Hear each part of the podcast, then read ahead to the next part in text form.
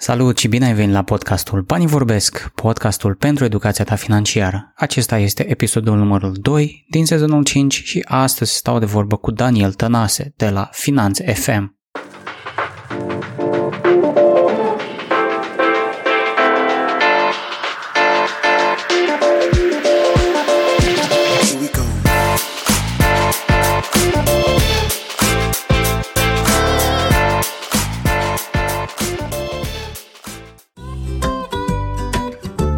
Să faci o plată rapidă în timp ce asculti podcastul? Nu e nevoie să pui pauză. Cu Orange Money îți deschizi simplu un cont direct din aplicație. De acum înainte, Orange Money. Daniel, foarte mult uh, îți mulțumesc pentru că ai acceptat invitația să particip la podcast. În sfârșit uh, ne auzim și suntem și video pentru cei care urmăresc uh, varianta video, pentru cei care sunt încă pe varianta audio, fuguța pe canal de YouTube cu un subscribe. Aș vrea în primul rând să te prezinți audienței podcastului, um, care este background-ul tău, ce ai studiat și cu ce te ocupi acum. Salutare, mulțumesc de invitație și mă bucur să ne, să ne auzim la podcastul vostru o să, o să fie o poveste lungă făcută scurtă, cum s-ar zice pe română. Și eu provin din, uh, din uh, zona de financiar, ca să zic așa. Am uh, de la ASE, gen finanțe, bănci, după aia am avut ocazia, noroc, oportunitatea, cum vrei să le numești, să, le, să ajung direct în sistemul bancar, adică să profesez exact ceea ce am studiat și um, au fost 10 uh, ani de zile plini de o grămadă de experiențe, de traininguri. Am schimbat mai multe instituții la care am lucrat. Mm, am uh, fost uh, preponderent orientat către zona de persoane juridice, companii, către care trebuia să intermediem produse și servicii financiar-bancare, dar dacă vrei să o numesc așa mai plastic, am fost practic niște consultați de afaceri cu specific financiar, că pe noi a scris anumite instituții, la un moment dat asta este. Dar am învățat foarte mult, eu la rândul meu, având acces la tot felul de informații din spatele scenei, da? automat am, am învățat și am văzut foarte multe lucruri și am avut ocazia ca în perioadele acelea de boom, de dinainte de criza de 2008, să lucrez și cu persoane fizice, știi, ne, ne puneau pe vremea aia șefii mai mari, când nu aveai treabă cu o companie, să te ocupi și de persoane fizice. și mi-aduc aminte totuși cu plăcere că și acolo este o experiență foarte interesantă să lucrez cu oameni. Mi-au trecut prin fața ochilor mii de oameni și mii de dosare, de la credite nevoi personale, auto, imobiliare, ipotecare, orice poți să-ți închipui. Mai mult de atât, eu am fost un om prins în diverse experiențe financiare, având și mai mult pe plus și pe minus și pe au tot fost tot fel de experimente în ăștia 10 ani. După aceea am decis că e momentul să iau o pauză în viața mea. Asta se întâmpla în 2012 și au fost câteva luni de zile bune, nu știu, 6, 7, 8, nu pot să-ți cuantific uh, exact acum, în care am început să lucrez mai mult cu mine, să mă descoper mai mult pe mine, eu ca individ, ca ființă umană, pentru că în bancă aveam un obicei bun. Cumpăram 3-4 cărți pe lună, dar ele ajungeau într-o bibliotecă. Încă nu aveam timp să le citesc, să le parcurg, să învăț din ele și mi-am luat timpul să fac asta. Am început să, să citesc, să experimentez, să și aplic Uh, pentru mine a fost foarte important să aplic ceva ce citesc. În general, nu mă refer doar din cărți. Am zis că dacă nu aplici, uh, totul rămâne la nivel de informație și nu are rost să ne transformăm în niște biblioteci de date umblătoare. Așa că um, a fost un proces foarte bun pentru mine. Uh, am schimbat comunitatea, orașul, prietenii, absolut totul atunci, la acel moment. Și în ultimii 8 ani de zile aproape, înainte să vină situația de anul trecut, am, am fost în București am uh, încercat și mai multe proiecte antreprenoriale, unele au ieșuat, unele au funcționat foarte bine, iar undeva de prin anul 2014, să zic sfârșitul 2014, începutul 2015, am început să fiu activ pe zona de educație financiară. Am început să, am, cum să zic, am simțit că este o nevoie să contribui cumva din experiențele mele, din ce am știut eu, din ce am simțit eu și am început să scriu pe danieltănase.com, lucru care se, s-a întâmplat sau s-a și transformat în, în, în anii ăștia trecuți. Am făcut și materiale video, iar din 2018 m-am axat cel mai mult pe zona de, de podcast, podcastul Finanțe FM, care în februarie a făcut 3 ani de zile, la începutul lunii. și este și zona în care sunt uh, cel mai activ, mai puțin pe zona de articole, mai mult pe, pe zona aceasta de, de video și interacțiune audio pe partea de, de podcast. Cu ce mă ocup acum? Uh, mă ocup cu consultanță de afaceri și financiară pentru companii și pentru uh, zona de individuals, pentru persoane fizice, să numim așa, dar mai puțin. Acolo lucrez doar cu oamenii hotărâți. și um, cam astea sunt în mare. Pe de altă parte am o pasiune pe care am trecut, mi-am transformat-o într-un business, mai bine zis fotografia. Și am început să uh, creez conținut pentru branduri și companii ca să se poziționeze în mediul digital, website, social media și așa mai departe. No, cam, uh, cam asta așa în mare despre, despre mine și de unde a venit partea cu social media și fotografia, ca să înțelegi și tu și poate cei care ne ascultă. În ultimii uh, trei ani de zile am fost partener în dezvoltarea unei uh, agenții de social media marketing și automat uh, lucrând pe business development, pe atragerea de investitori, pe zonă financiară, pe resurse umane, pe tot ce poate însemna zona de, de partener într-un business, uh, a venit cumva natural uh, să mă ocup de o, de o zonă de, de genul ăsta și am început uh, și am, am nișat-o foarte mult către companiile mici și mijlocii, cei care nu își permit să lucreze cu agenții, care nu își permit să aibă bugete foarte mari de cheltuit, pentru că este o zonă de mare nevoie acolo. Uh-huh. Felicitări pentru cei trei ani uh, la podcast. Eu te urmăresc de ceva timp și pe blog, uh, și pe podcast, și pe partea de video și recent am văzut că ești și pe partea de TikTok. Postezi o postai acolo în mod constant. O rețea care, conform ultimelor studii, a depășit deja Instagram în România. Um, sunt foarte multe lucruri pe care le faci. O să vorbim și despre cărțile pe care le-ai scris în, în scurt timp. Eram curios, mm, ai menționat un pic, dar aș vrea să dezvolți mai departe. Uh, cum a început această călătorie ta în lumea educației financiare? Ce, ce te-a făcut să, să te decizi, să, să vrei să dai mai departe aceste informații către alții? De ce simți că era nevoie de, de așa ceva, o asemenea uh, voce și asemenea informații în, în România? Pe de o parte, pentru că la nivel uh, practic, așa cum bine știi și tu, și situația nu s-a schimbat foarte mult în ultimii 7, 8 ani, 10 ani de zile, uh, suntem undeva în urmă cu zona asta de educație financiară. Este ceva ce a lipsit și în același timp sunt uh, foarte puțini oameni care au avut um, curajul, dacă vrei, și inițiativa să facă ceva în această direcție și să-și asume drumul ăsta de început. Pentru că începutul este, este foarte dificil și uh, cred că știi și tu din propria experiență, nimic nu este ușor, mai, mai ales când vrei să intri în zona asta de educație. În afară de faptul că nu te cunoaște nimeni, ești pe o piață total necunoscută, vrei să, vrei să faci anumite lucruri și, în general, uh, zona asta de început e foarte, foarte criticată, foarte dificil de, de trecut de ea și de pătruns. Dar, pe de altă parte, cea mai mare motivație a mea a fost uh, cea de, de contribuție, dacă vrei. Odată ce am început să mă cunosc mai bine pe mine, mi-am dat seama că pot să contribui și să ajut mult mai mulți oameni decât, de exemplu, o făceam din sistemul bancar. Acolo era legat de, de un job, de niște lucruri, de niște targeturi, dacă vrei, da? că aveam cu toții asta.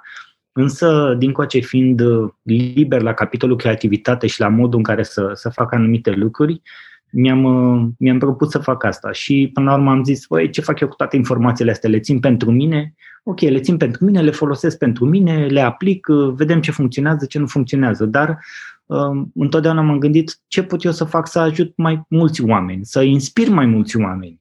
Și nu neapărat cu, cu sfaturi, și nu, nu-mi place chestia asta cu sfaturi. Ok, putem să avem niște recomandări, putem să avem niște uh, lucruri um, comune, niște baze pe care putem să ni le facem. Dincolo de asta depinde de, de fiecare în parte. Și atunci am zis că recomandările astea sau experiențele mele poate sunt valoroase pentru altcineva, poate eu am reușit să fac un pas mai mult decât altcineva și acel om care citește sau ajunge să interacționeze cu mine învață ceva. La rândul meu eu învăț de la alții și tot așa. Știi, eu consider că suntem mereu undeva într-o zonă de mijloc. Mereu învățăm de la cineva ceva și tot timpul cineva poate învăța ceva de la noi. Și cred că zona asta de contribuție, dacă vrei, sufletească, spirituală, de a da ceva înapoi, de a lăsa ceva în urmă după tine a fost cel mai mare drive pentru mine să fac asta. Uh-huh. Și au apărut și cărți, State of the Wallet și Salvează-ți banii. Uh, cum au apărut aceste cărți, ce scop au și care, dacă sunt niște audiențe pe care le-ai targetat cu ele? Da, a fost uh, povestea primei cărți, dacă vrei, este super interesantă. Nu cred, cred că a fost spus așa că o să, o să vă spun acum. Um, a plecat de la, de la faptul că eu în momentul acela, în 2014-15, uh, vreau cumva să ajung exact ce spuneam mai devreme pe, pe piață, să ajungi cu ceva, să te poziționezi cumva, poate ca un expert, dacă vrei, ca un profesionist în domeniul lucruri de genul ăsta și am considerat la momentul uh, acela că o carte poate fi, uh, poate fi un astfel de instrument. Mai mult de atât, este ceva ce uh, constituie o sursă de venit pasiv, că tot vorbim de o produce o singură dată, iar după aceea te ocupi de promovare, de comercializare, de alte lucruri, dar ea poate să producă toată viața, da? chiar și după tine, dacă este valoroasă.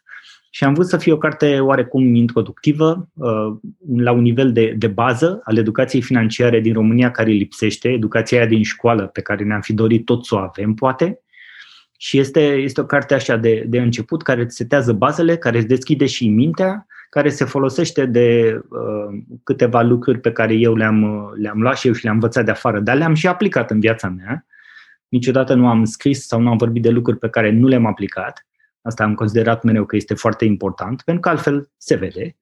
Și um, aici a fost, uh, povestea a fost în felul următor. Am zis să um, facem o serie de 30 de articole în 30 de zile până la lansarea cărții. Adică în fiecare zi am scris câte un articol, în acel articol dădeam ceva de evaluare, în acest uh, fel uh, le și promovam pe Facebook pe vremea respectivă, da, era 2015, haiducie pe Facebook cu promovarea la momentul respectiv, cu bugete foarte, foarte mici, am făcut o grămadă treabă și în 30 de zile am reușit să strâng un pool de 2000 de oameni online care așteptau lansarea cărții, știi? Și am făcut și lansarea cărții online și am făcut-o și în format uh, fizic, cu eveniment, cu invitați, cu tot ce, cu niște lucruri faine și a fost foarte, foarte interesantă experiența lansării primei cărți pentru că mulți oameni din zona uh, de business, fie că au fost antreprenori, fie lideri, fie uh, nu neapărat din, din București sau așa, m-au, m-au susținut, va chiar au venit la prezentare, au dat vorba mai departe și a fost o chestie absolut foarte faină. Știi, momentul ăla în care simți că ești pe calea ta, știi? Iar uh, cea, de, iar cea de-a doua a plecat de la faptul că am dorit să uh, ofer ceva mai avansat. Emisiunea pe care o făceam uh, pe canalul meu de YouTube și care se găsește în continuare acolo, se cheamă State of the Wallet, starea portofelului. Prietenul meu, Alex Kellerman, mi-a dat, mi-a dat sugestie, ideea acestui nume și de acolo am zis să iau câteva lucruri care au fost foarte interesante de la emisiune și pe care oamenii le-au remarcat și să le detaliez într-un mod în care nu am făcut-o niciodată până acum, și s-a transformat într-o carte mai avansată, care se merge pe zona de psihologie și control al emoțiilor în relația cu banii din viața noastră.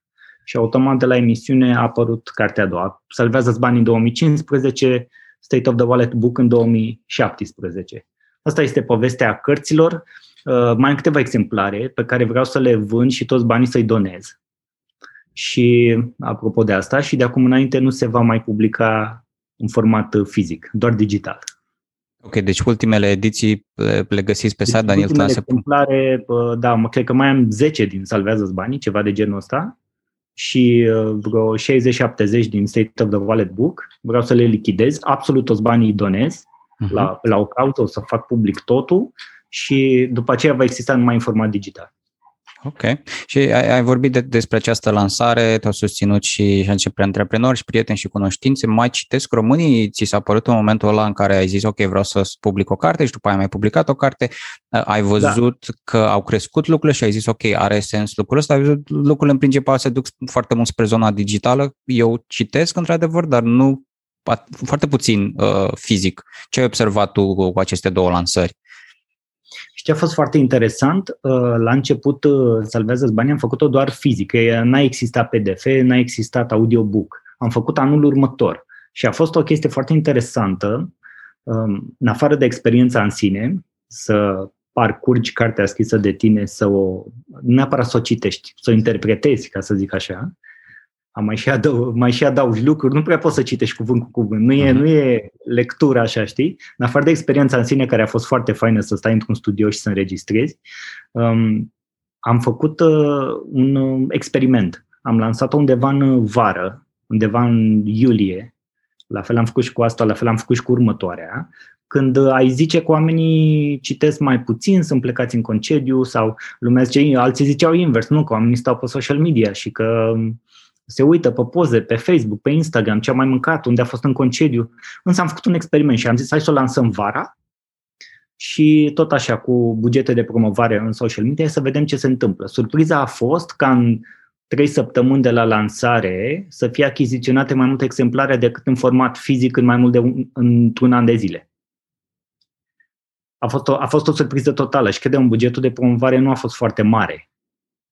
Iar return atunci a fost undeva de 7-8x Știi? A, fost, a fost foarte, foarte interesant experimentul social din punctul ăsta de vedere. Ai fi zis că oamenii nu citesc sau că nu citesc vara în concediu sau mi-au fost date peste cap uh, uh, prevederile, ca să zic așa. Deci oamenii citesc, uh, oamenii vor să citească în continuare și ce am observat este că în ultimii 2-3 ani de zile piața s-a mai maturizat și oamenii vor să citească un pic mai în detaliu, un pic mai uh, dincolo de informațiile de suprafață care acum se găsesc oriunde pe internet. La voi, pe site, în podcast, la mine, unde vrei tu, sunt deja în România toate informațiile astea la dispoziție, oamenii le pot parcurge oricând. Am observat că a început să existe un interes, mai ales la cei care au trecut de primele faze în zona asta, de, de a intra într-un, într-un detaliu, să înțeleagă mai bine comportamentele, cum gândești, cum acționezi după aceea, și e, e foarte interesant. În schimb, cred, în schimb, cred și ce am constatat e că a scăzut numărul de oameni din punctul ăsta de vedere care sunt dispuși să facă, să facă pasul. Parcă stau mai mult pe, pe rețele sociale decât să aibă răbdare să, să parcurgă o carte, care înseamnă un anumit număr de cuvinte, un anumit număr de ore. Fie că e în fața ecranului, fie că e cu cartea fizică în mână. Uh-huh. Ai deja planuri pentru a treia carte? Da, o să apară anul ăsta.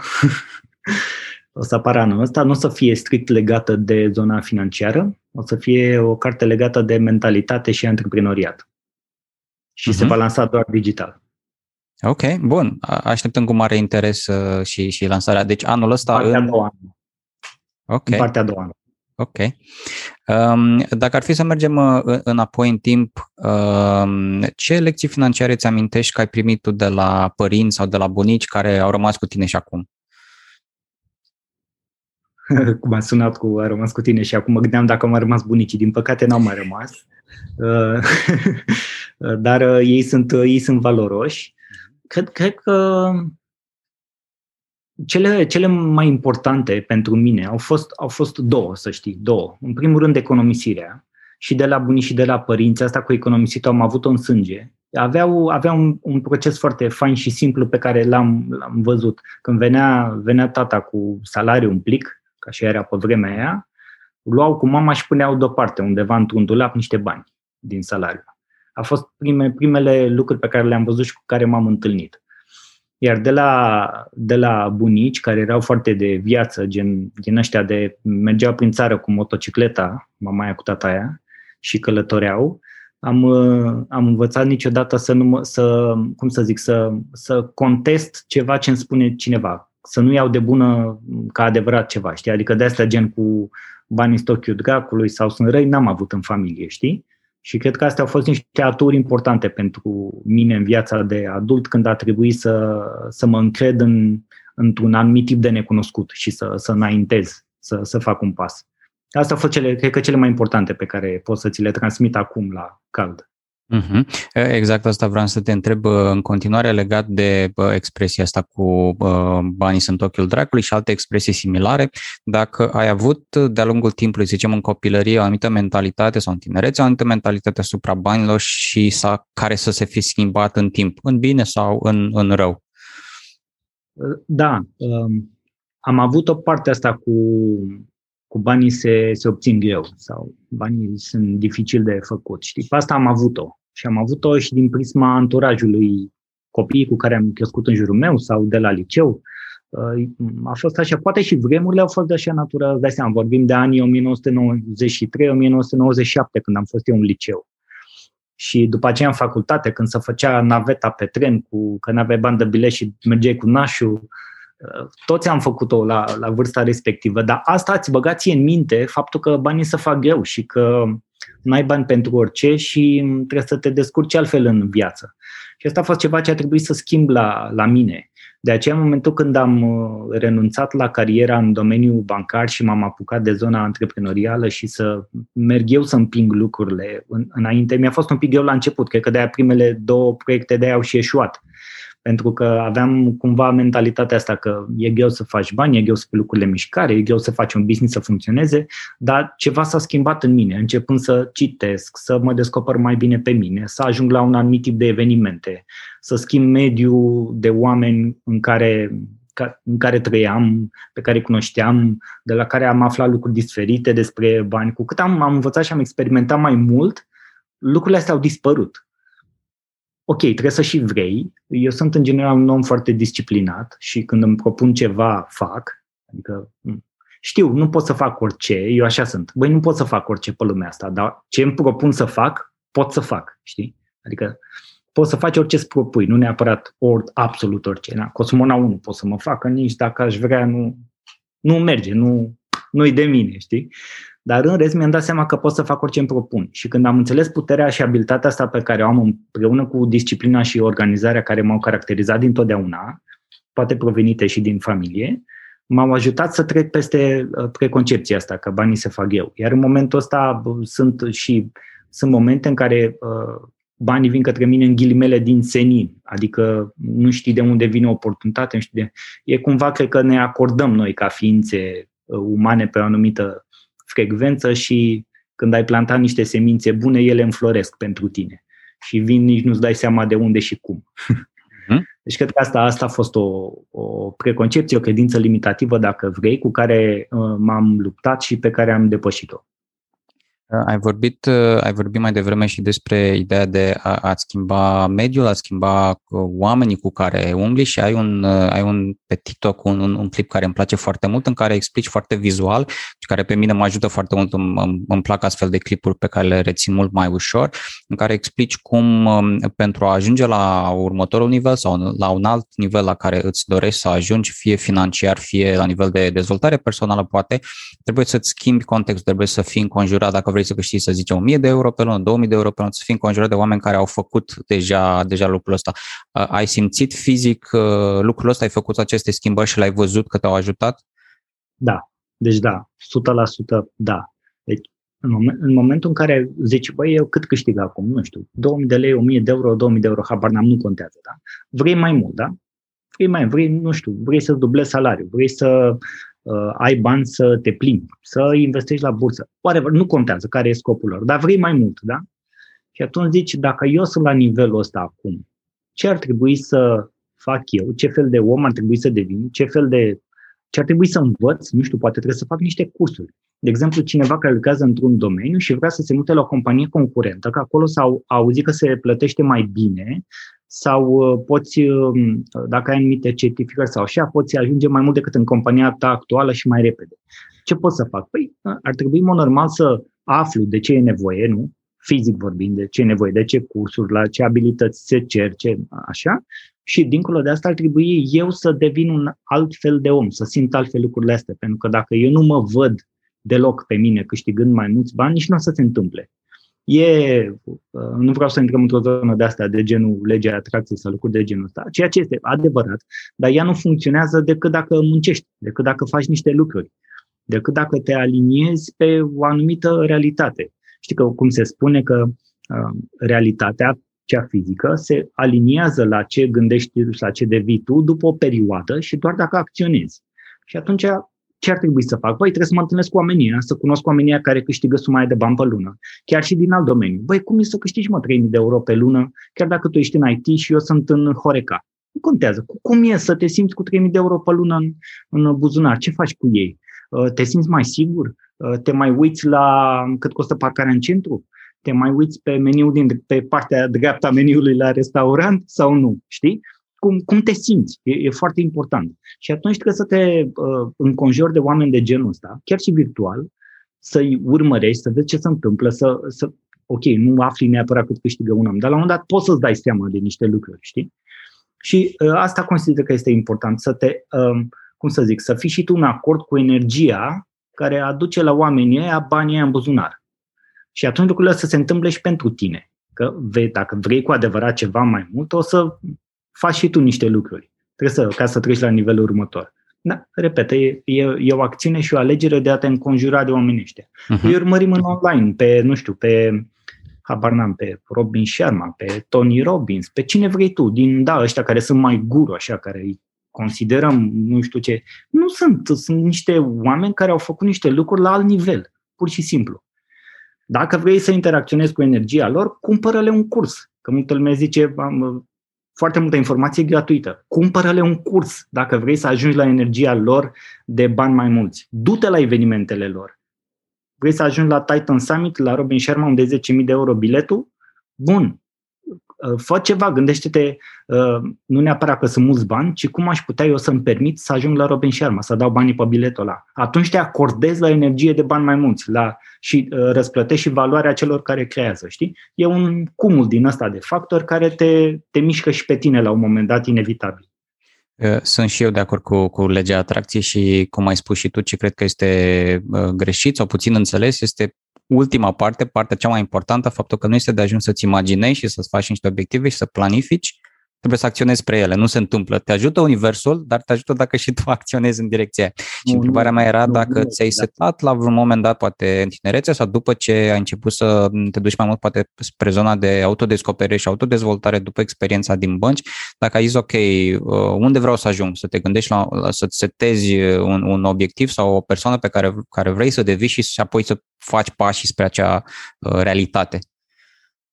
Da, eu am, am ascultat cu ceva timp în urmă un interviu al lui uh, John de Martini, doctorul John de Martini, care zicea, la rândul lui fusese uh, intervievat de cineva într-o emisiune și l-a întrebat tu cum reușești de atâția ani de zile să-ți îndeplinești uh, scopurile și ce ți-ai propus să faci asta. Și el a zis, de 47 de ani de când sunt în lumea asta și de când, la fel cum ai zis tu, m-am descoperit mai bine pe mine și lucrez cu oameni și așa mai departe, nu a existat an în care eu să nu pun obiective. Că nu funcționez, nu funcționez niciodată dacă nu am obiective. Că pe termen scurt, termen lung, termen mediu, că sunt legate de viața personală sau profesională, n-a existat an în care să nu pun obiective. Și am luat de bună treaba asta și am început să-mi pun și obiective în fiecare an. Îmi fac un Excel la început de an și îmi setez niște obiective. Undeva sunt între 10 și 20 și sunt și cuantificabile ca număr unele din ele, unele nu. Sunt gen bifat, adică sunt sănătos. Da, am pus un check-in acolo, știi? Lucruri, lucruri de genul ăsta, ca să dau un exemplu. Sau, nu știu, uh, podcastul Finanțe FM are 3000 de download-uri pe lună. Pot să cuantific asta, știi? Deci sunt lucruri pe care uh, toți ni le putem pune acolo. Și în fiecare an funcționez așa. M-am obișnuit așa. Deci, da, după ce am trecut de partea asta de început și am înțeles și Uh, am văzut cum funcționează și la alți oameni, am zis, bă, dacă omul ăla face ceva, dacă mai mulți povestesc de asta, mă, nu ar fi toți nebuni. Hai să văd și eu cum, cum e și pentru mine. Și funcționează. Și am ajuns și nici să-mi pun cenușă în cap dacă un obiectiv nu îl îndeplinesc, pentru că mi-am dat seama că poate nu sunt la nivelul ăla și trebuie să mai fac niște lucruri și continui anul următor. Și tot așa, și tot așa. Pentru că tot aduc în discuție TikTok, eram curios, vreau să ne imaginăm un scenariu în care un puș sau o puștoaică de, să zicem, șapte ani vede un produs, vede o jucărie, să zicem, pe, pe, pe TikTok și tu ești pus în situația să explici că, da, poate avea acea jucărie, dar trebuie să aștepte o lună. Cum ai aborda un astfel de subiect? Ce fel de argumente ai, ai folosit pentru o persoană care nu prea are răbdare, să spunem, și poate nici o educație financiară atât de dezvoltată. Mai nenoroci cu întrebarea asta. Uh, păi, sincer, nu știu să zic 100% cum aș, cum aș aborda lucrurile, că n-am fost în situația asta să zic n-am copiii și să fie la vârsta aia să zic cum aș aborda, dar mă gândesc că aș încerca să o, uh, să o stimulez, să-i zic vrei jucăria aia? Uite, să poate peste o lună și doar dacă facem împreună acțiunile astea, nu să stimulez să pună bani deoparte din ce îi dau. Sau când mergem la cumpărături să, să plătească, să învăț acolo să, Aș cred că aș merge pe zona asta de a imprima comportamentul financiar, gen mai întâi muncim, facem ceva, niște chestii și după aia ne recompensăm. Adică să stimulez un pic zona de recompensă întârziată, nu vreau acum, dar gata ți iau, că mâine vrea altceva și tot așa, nu? Adică cam, cam așa aș, aș vedea cam răspunsul la întrebarea asta provocatoare. Aș okay. încerca să mă duc pe o zonă de comportament, să stimulez gen, da, ți-o iau, uite, punem acum de comun acord data la care se întâmplă și tu o primești, dar facem împreună niște acțiuni. Tu faci asta așa, eu dublez banii și o luăm, știi? Sau o chestie de genul ăsta.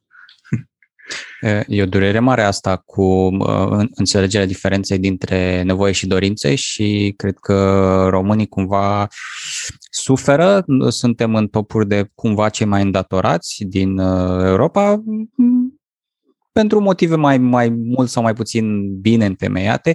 Uh, cum vezi tu în, în experiența ta și din bănci și din discuție cu antreprenori și cu persoane individuale, mm, ai, ai văzut vreo schimbare? Tot, toți oamenii care discut sunt foarte bine disciplinați și foarte bine educați financiar sau... Uh, nu, răspunsul e nu. Uh, o schimbare s-a petrecut, o schimbare s-a petrecut, um, însă marile lecții din criza anterioară și ce s-a întâmplat atunci, oamenii, mă refer la masa mare de oameni în care mă încadrez și eu și tu, majoritatea oamenilor nu au învățat lecțiile de atunci, la ce s-a întâmplat cu uh, creșterea uh, dobânzilor pe francul elvețian, de au început să le sară ratele la oameni, sau uh, achizițiile de genul, băi, se însoară copiii și fac credit ca să le finanțez nunta, sau s-a găsit nevastă mea că vrea să schimbe mobila în apartament și facem un credit, că nu avem bandă mobil, costă și mobila aia, adică nu, știi? Am întâlnit o fel de cazuri de genul ăsta, veneau oameni și îmi ziceau uh, la credite, de exemplu, de nevoi personale, Zice, băi, m-am răzgândit, nu mai au mașină la mâna a doua, că oricum vreau să iau. Da, ăștia le aduc pe Bulgaria, toate prostile, toate porcările. M-am gândit că mai bine schimb ușile la casă, știi? Și oamenii veneau și îmi povesteau ce făceau cu banii. Era un comportament foarte interesant. Cred că dacă ești fi trimis la medic sau la psiholog, n-ar fi zis asta. Dar la bancă să deschideau oamenii în fața ta mai mult ca la altceva și îți ziceau ce fac cu banii. Aflând ce fac cu banii, îți dai seama că la un dat încep să uh, auzi și să, și să identifici niște tipare. Tipare care nu s-au schimbat în ziua de astăzi foarte mult. Adică oamenii cum au prins un pic de bănuți și de gustul bănuțului, imediat l-au cheltuit, iar ce n-au cheltuit s-au împrumutat. Și uh, am avut acces la niște studii de curând, uh, nu pot să spun cine și cum, pentru că au fost uh, confidențiale, care uh, arată că, din acest punct de vedere, comportamentele nu s-au schimbat foarte mult față de acum 10 ani. De exemplu, 70% din români își scot uh, uh, salariul de pe card și îl folosesc cash de la bancomat în ziua de salariu. Sau uh, în momentul în care se întâmplă o criză și rămân fără sursa principală de venit, apelează imediat la familie și prieteni să se împrumute. Sau uh, încearcă să-și extindă cardul de credit sau alte lucruri de genul ăsta, overdraft-uri, să aibă acces la mai multe gen echivalent la mai multe salarii, adică își adâncesc anumite găuri. Nu se gândesc ce ar putea face neapărat mai, uh, mai bine sau diferit față de soluțiile la care au mai apelat până acum. Deci foarte multe lucruri nu s-au schimbat. În același timp, ce am observat că s-a schimbat este o, o precauție. Înainte de a lua decizia de a face un împrumut, oamenii parcă nu se mai aruncă chiar atât de mult cu capul înainte. Au mai învățat ce înseamnă o dobândă anuală efectivă, au mai învățat ce înseamnă să compare două, trei oferte, la ce să se uite.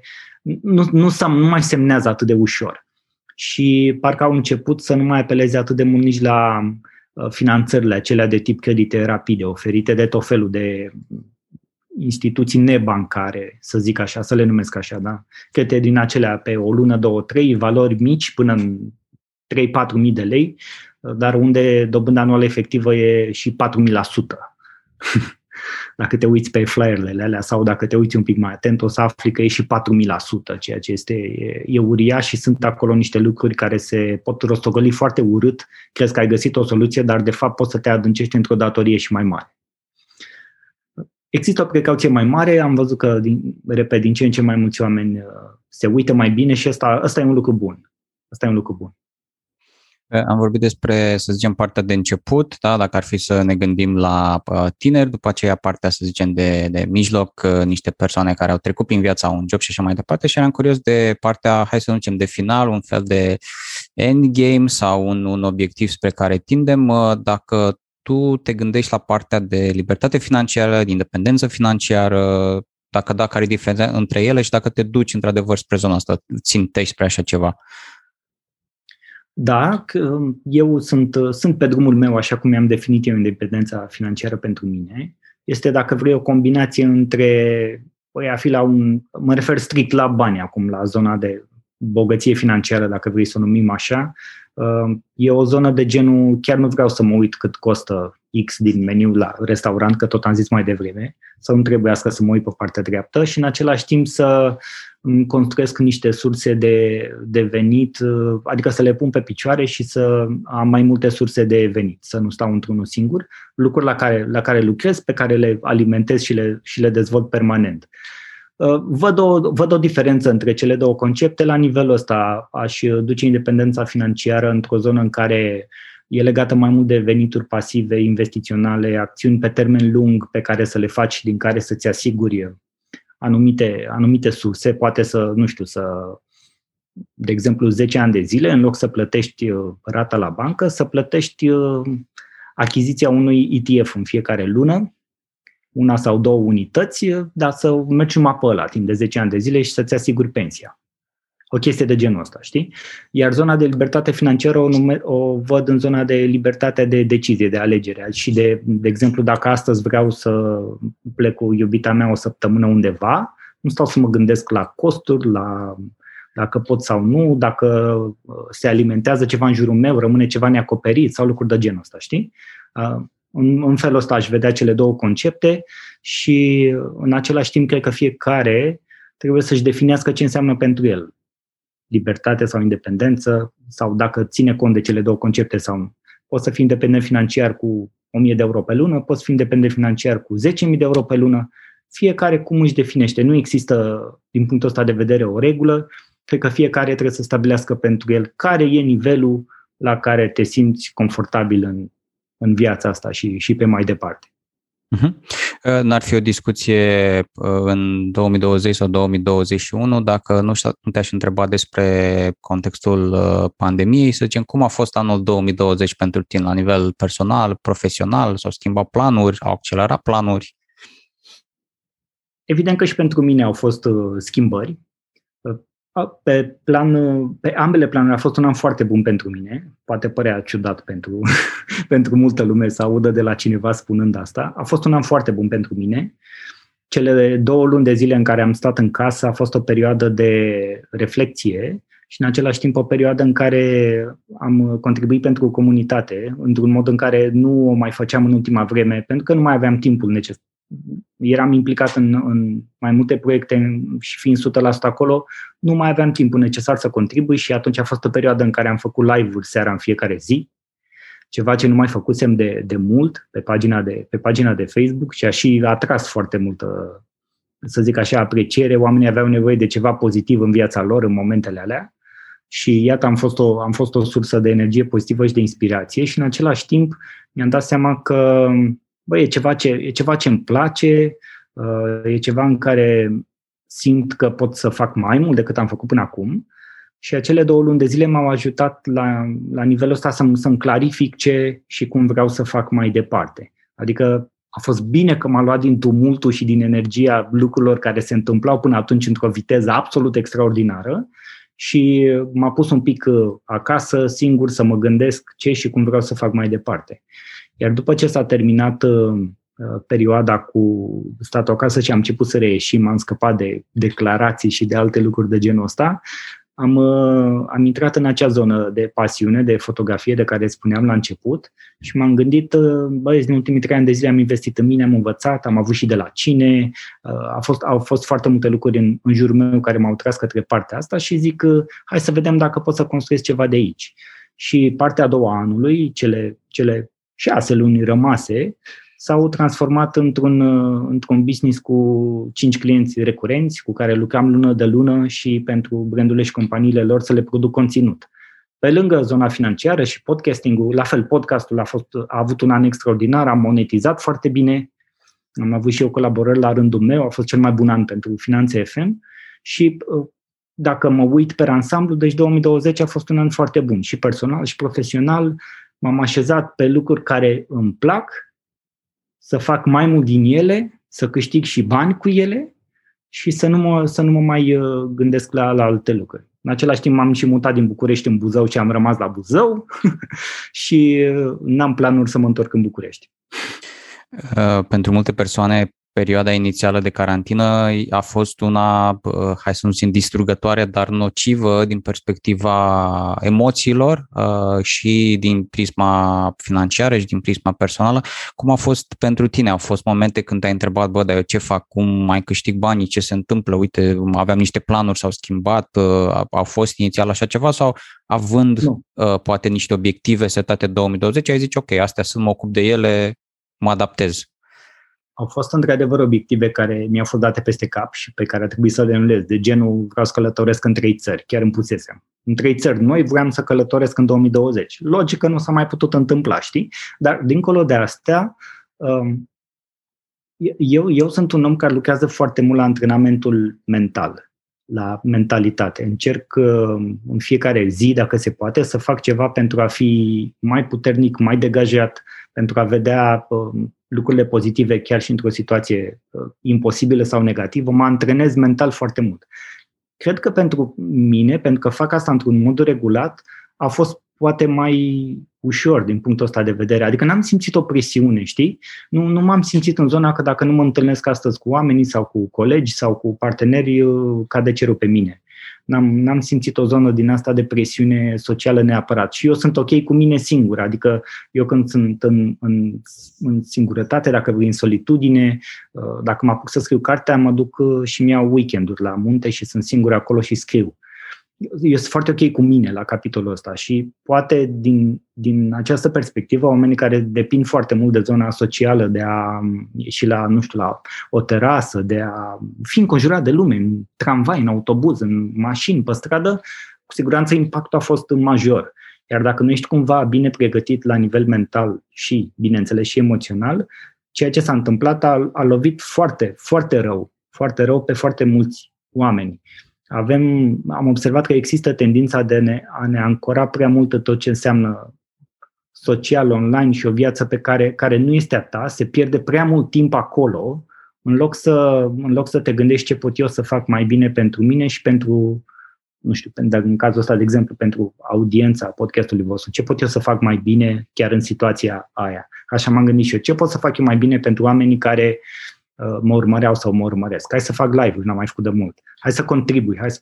Cu cât mai mult cred că mergem în zona în care contribuim și inspirăm și, nu știu, poate să, să fim un model, măcar pentru un număr de oameni, lucrurile celelalte dispar. Și dispare o, o presiune socială, o presiune de a dovedi ceva, de a fi așa gen show-off sau mai știu eu ce, cred că lucrurile astea dispar. Adică cu, nu știu, dacă vrei, cu o conștientizare de sine, cu uh, modestie și cu, cu smerenie din anumite puncte de vedere, în momentul în care te împingi mai departe pe tine și celelalte lucruri se, se aliniază. Uh-huh. Um, și acum pentru uh, 2020, cum, cum vezi ce obiective ți-ai setat? Ce se întâmplă cu investițiile, cu activitatea ta profesională? Ți-ai setat deja obiectivele? 2021, cred că ai vrut să zici. Uh-huh. 2021. Așa. Uh, da, uh, urmăresc, uh, nu prea sunt în zona de, pe zona de investiții, de exemplu. Eu nu sunt în zona de speculație, nu mi-a plăcut niciodată. Consider și văd, sunt și niște grupuri pe Facebook financiare, mă mai uit, mai citesc când am timp. Mi se pare că în continuare 99% din oameni sunt doar în zona speculativă, în loc să își dezvolte mentalitatea de investitor. Este doar părerea mea. Sunt foarte puțini investitori în România, adevărați pe bune, care Uh, care fac lucrurile așa cum ar trebui. Încerc și eu să tind către acolo, nu mă consider unul, consider că în fiecare zi învăț și mă educ și fac să fie mai bine. Uh, eu sunt în zona de plasare mai pe termen lung, nu vreau să iau în calcul variațiile zilnice, să mă uit în telefon pe aplicație, să vă dau o lume a scăzut acțiunea, trebuie să marchez pierderea sau profitul sau uh, cu toate că îmi place, îmi place jocul, îl, îl simt și eu, dar eu merg mai mult pe zona mai, mai lungă, sunt pe 5 ani, 10 ani de zile, 15 ani de zile, construiesc acolo în direcția aia și lucrurile merg înainte, nu, nu mă uit la ce se întâmplă nici pe cripto, nici pe ce vrei tu. Uh, am făcut și în partea aia de acțiuni de-a lungul timpului, am marcat și profit. Deci știu, testez piața pe multe lucruri, uh, uh, nu exclud nimic, ca să zic așa. În același timp nici nu cad pradă tendințelor de moment. Încerc să, să fac asta, să-mi controlez emoțiile și sau alte lucruri de gen. Pe de altă parte, obiectivele sunt, uh, sunt stabilite. Mi-am stabilit, evident, cum îți spuneam, în fiecare an pun acolo un Excel și îmi stabilesc niște lucruri.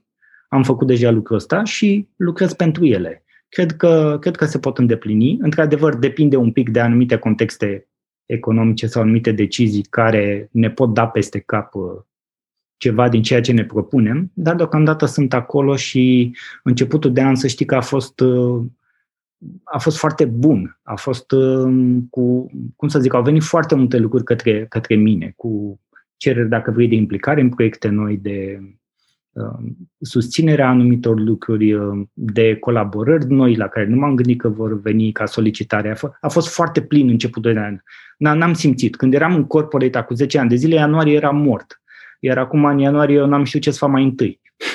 deci a, a, fost, uh, a fost foarte bun începutul de an și sper să se mențină linia asta și oamenii să devină mai relaxați și mental și emoțional și să, să dăm drumul la treabă că e mare nevoie la nivel economic să, să împingem România. Uh, mai am o singură întrebare principală pentru tine, dar uh, înainte de asta este Runda Fulger. Runda Fulger este o serie de întrebări uh, simple cu A sau B, la care va trebui să alegi o variantă. Este, nu există un răspuns corect, este pur și simplu ceea ce, ce consideri tu. Daniel, ești pregătit pentru Runda Fulger? Sunt, nu sunt, ce să mai? Dă înainte. Uh, sunt cinci întrebări. Uh, prima este investiții în imobiliare sau pe bursă? Imobiliare. Uh, ETF-uri sau stock picking? ETF. Tesla sau NIO? Tesla. Un prânz cu Warren Buffett sau cu Robert Kiyosaki? Warren Buffett. Și ultima întrebare din această serie, Fulger, cripto sau aur? Aur. Ok. Uh, ultima întrebare principală este, uh, aș vrea să, um, să ne gândim, să ne punem într-un nou scenariu. De data aceasta uh, ești pus în situația în care va trebui să dai niște sugestii unei persoane de 30-35 de ani care are undeva la 1000 de euro într-un uh, depozit bancar uh, simplu care în ultima vreme cred că a ajuns să aibă uh, niște dobânzi negative, poate, nu, nu cred că mai merită menționate dobânzile de la bănci este nemulțumit de, de aceste, această metodă de a economisi și ar dori să investească. Are 1000 de euro, este în România. Ce îi spune că ar putea să facă cu, cu, cu suma asta? Să cumpere obligațiuni de la stat. Nu știu, bonuri de tezaur, sunt emisiuni, nu fidelii sau lucruri de gen, să urmărească, să urmărească lucruri de genul ăsta, cu, măcar cu o cum să zic, cu ceva cu un procent uh, garantat. Pentru că suma nu este foarte mare, dar o poți plasa cât de cât. Uh, n-aș merge în zona de direct de investit de acțiuni sau așa, pentru că dacă nu știi domeniul, dacă te arunci așa necunoscut, uh, poți să-i pierzi foarte ușor, iar un om care are doar 1000 de euro într-un depozit bancar, cu siguranță încă nu... Adică e posibil să te doară dacă îi pierzi prea repede, știi? Și întotdeauna am zis oamenilor, voi investiți bani sau sume de bani cât să nu te doară dacă îi pierzi, chiar uh-huh. și mhm. mâine, dacă se întâmplă ceva pe, pe piață. Ai văzut uh-huh. că mhm. se întâmplă tot fel de lucruri. Uh, mai sunt și alte, uh, dacă vrei o idee, o idee nebună, cu toate nimeni, cu toate că nimeni probabil n-ar face asta, e, um, să-i donezi pe toți. În ceva în care crezi foarte tare. Eu, eu cred că banii de circulație divină, cum îi numesc, dacă sunt puși în circulație din ce în ce mai mulți și dacă din ce în ce mai mulți oameni care au averi foarte mari ar uh, dona cât mai mult din averea lor, uh, s-ar crea și mai multă bogăție pe lumea asta. Repet, e o chestie nebună, un om normal n-ar face asta. O ia 1000 de euro, ar căuta să-i mulțească sau să mai strângă în continuare bani și să-i, și să investească și așa. Da. Ca să dau două răspunsuri nebune. S-ar schimba în vreun fel răspunsul dacă persoana ar avea în fiecare lună cât 1000 de euro pe care îi poate investi în siguranță, 1000 de euro pe care e ok, pot să mă separ de ei. Dacă ar avea în fiecare lună cât 1000 de euro, dar mm, e, e la început, are 30-35 de ani, un job, e plătit bine, ce îi sugera da, să facă? Da, uite, inclusiv acțiunea asta aș sugera să facă, odată la câteva luni de zile, să doneze banii. Cred că îți, îți plantezi niște semințe foarte faine și uh, omul respectiv în viitor nu doar neapărat că îi se vor întoarce bani, dar uh, la, eu cred foarte mult în asta cu banii sunt energie și uh, ce plantăm culegem și cred că poate veni mult mai multe. Poate să fii sănătos toată viața, poate să n-ai alte probleme, poate să... Faptul că duci banii ăștia și îi pui în circulație și îndeplinești funcțiile de bază ale banilor, da? Banii sunt făcuți să circule. îi, îți poate aduce beneficii absolut nebănuite. Daniel Tănase, îți mulțumesc foarte mult pentru prezența la, la podcast. Unde te poate găsi lumea în, în mediul online? Dacă are o întrebare sau vrea să citească mai mult sau să afle mai multe despre zona asta de educație financiară din partea ta? Sunt prezent și voi fi întotdeauna pe danieltănase.com, pe, pe site-ul meu, iar pe rețele sociale sunt foarte activ pe LinkedIn, unde sunt Daniel Tănase, pe Instagram și pe Facebook sunt Daniel Tănase autor sau Daniel Tănase în funcție de cum găsește aplicația și, bineînțeles, Daniel Tănase pe TikTok, pentru că tot ai pomenit, unde am fost foarte activ în partea a doua anului trecut și o să, o să revin și, și anul acesta. Îți mulțumesc încă o dată pentru invitație și uh, sper că am adus uh, valoare comunității voastre și că astăzi am avut o discuție care să poate să, cel puțin măcar să inspire și să aducă un uh, bucățică de, de speranță că se poate mai bine, se poate și altfel și mă bucur că putem contribui la asta amândoi.